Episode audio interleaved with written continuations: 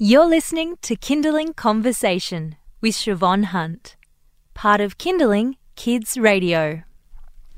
This year, my daughter started school. It brings back a lot of memories, some good, some not so good. It's a time of new beginnings, new people, new friends. And friendships, as we all know, can be complicated, even for five year olds. The one thing I want more than anything is my daughter to have strong and healthy friendships. But how do you teach them to foster those?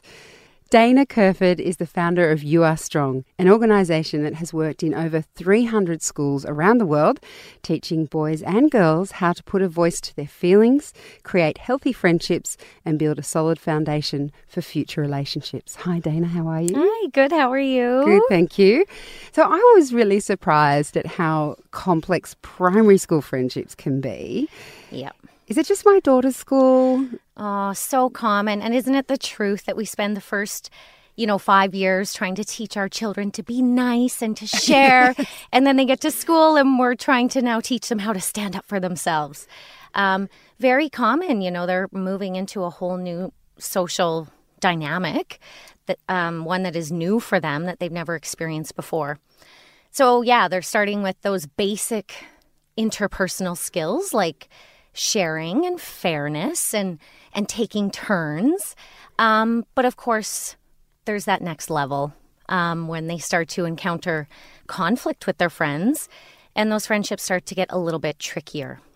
And um, I find that especially challenging with my daughter who's five because bless her soul, I don't know how much of what she tells me is true and and what isn't. Because one minute she could tell me that such and such was mean, and they were doing this and that and the other, and then I can see them playing, and I'm always at a loss for words on how to tell her to negotiate that situation. Mm-hmm. I mean, how do you recommend we talk to them? Yeah, I think the the first really important thing you need to explain to children is um, friendship fact number one. We call it no friendship or relationship is perfect.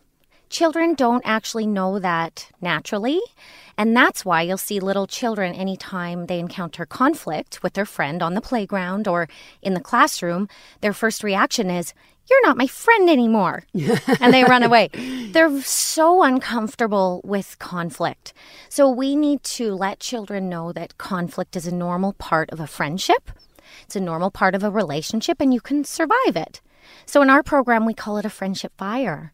So we tell children friendship fires are normal. We all experience those, and we give them all sorts of strategies to put the fire out so that they're not possibly doing things that are actually going to make the fire bigger.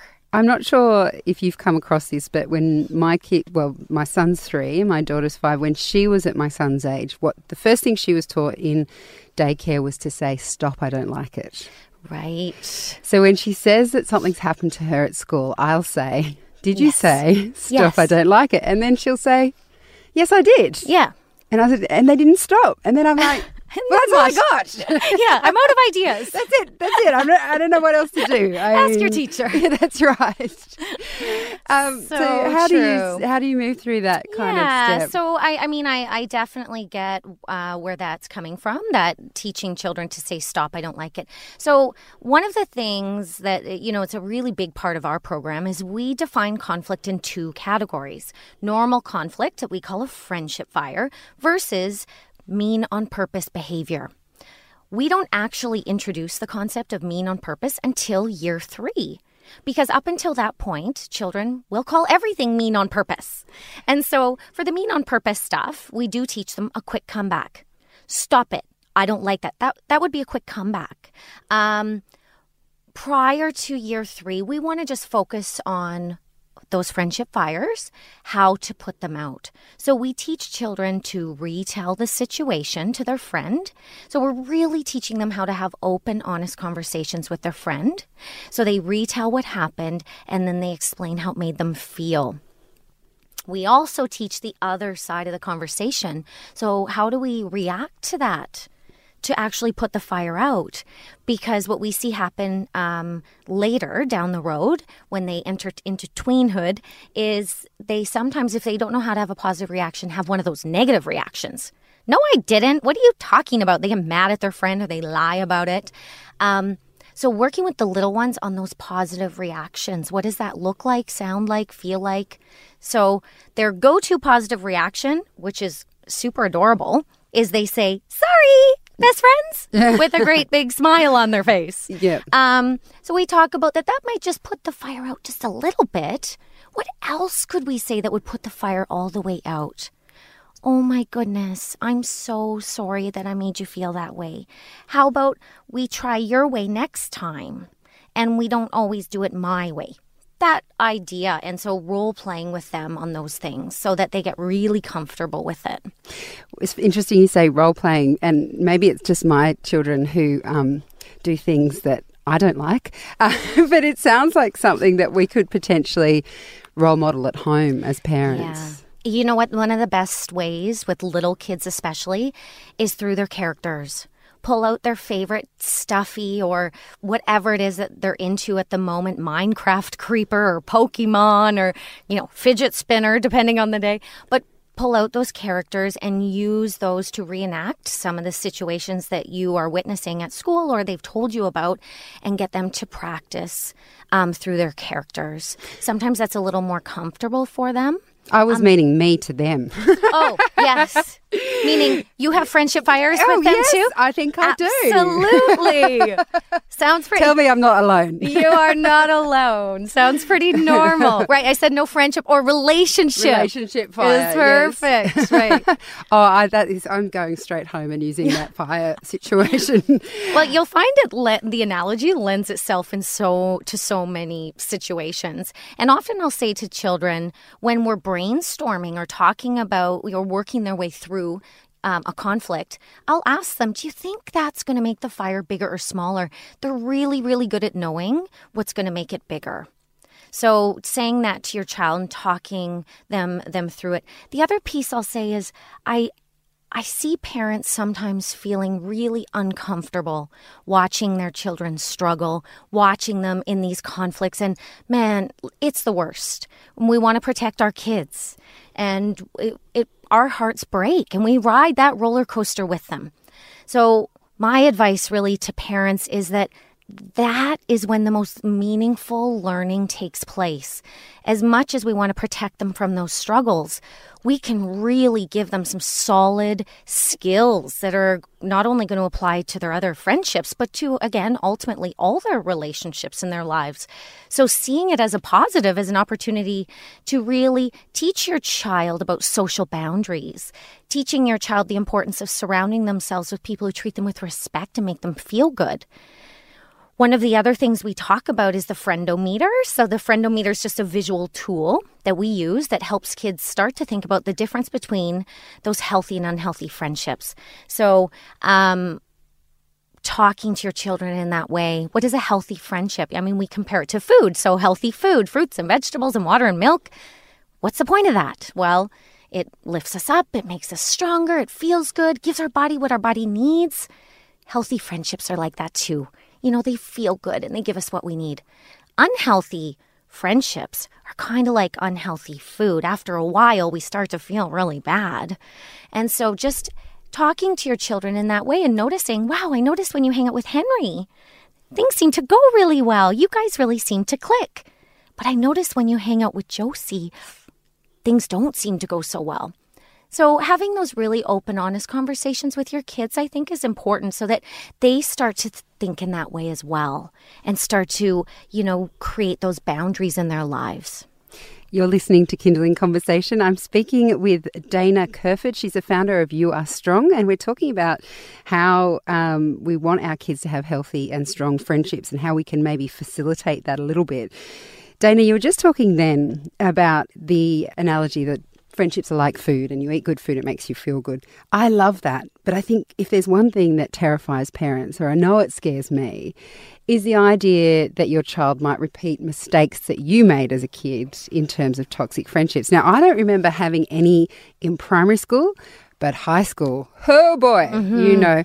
So, are you trying to, in some ways, with the little ones, lay the foundation so they've got that strength in high school? 100%. That's mm. exactly what it's all about because the reality is, if they don't learn these skills now with their most intimate relationships, now, which are with their friends, then what do they do when they're 16 years old and in a romantic relationship, for example? We need children starting at a young age asking themselves, is this friendship, is this relationship good for me? Am I being treated with respect? So that, you know, your son or daughter are not doing that for the first time in high school and just starting to carve out those skills. So Absolutely. We want to try to learn from our mistakes. I mean, when we were little, we were told you need to be friends with everyone, right? Nice to everybody, friends with everyone. And actually, within the school system, that was a really big part of it. You need to say yes and be inclusive. I will tell you, I am not that teacher. I'm not the teacher that believes that you need to say yes to everyone. I think it's very important for children to learn how to say no. And that comes from self respect and the importance of self worth and, and the acknowledgement that we don't always click with everyone, and that's okay. So we teach kids about the difference between friendly and friendship. You need to be friendly to everyone. You need to be kind to everyone because you're a good person but you don't necessarily have to have a relationship with everyone. Sounds like something lots of adults yes. I mean, it does feel like I didn't get that until I was in my 20s. Totally. Is that about education or is it part of this about development as well? I mean, we can put these things in place with the best of intentions, but yep. as parents, do we kind of need to steel ourselves that steel ourselves for the time that our child might make a decision that's not so great for them in their friendships? Absolutely. They're totally going to do that.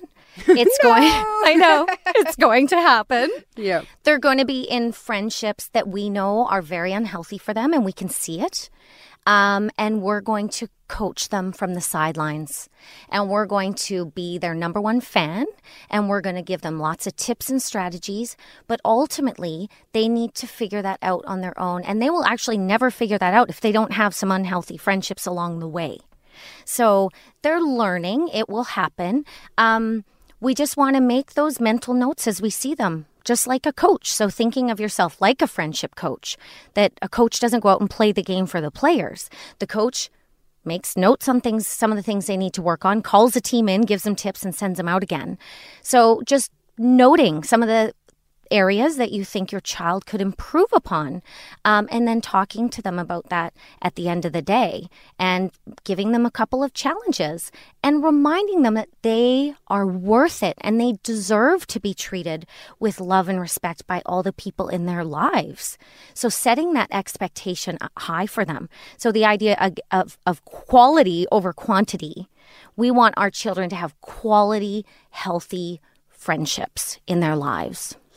You mentioned earlier that you do see parents kind of struggling with their kids struggling in those situations. And I take it from what you were just saying then, if you're in a room, and this is where I get uncomfortable, where your child might be having a disagreement, let's say. A friendship fire. A friendship fire. there you go. Not, you know, a friend of a friend told me the story. Only this weekend, there's a friendship fire, and um, my instinct was to um, tell her she'd say her, I've just completely put myself in it. Let's just say it was my daughter. She'd okay. taken something off a guest, off a little friend. Yeah. And the little friend got upset. And I was saying, come on now, you know, she was playing with it. Can you give it back? That's my immediate instinct. Yes.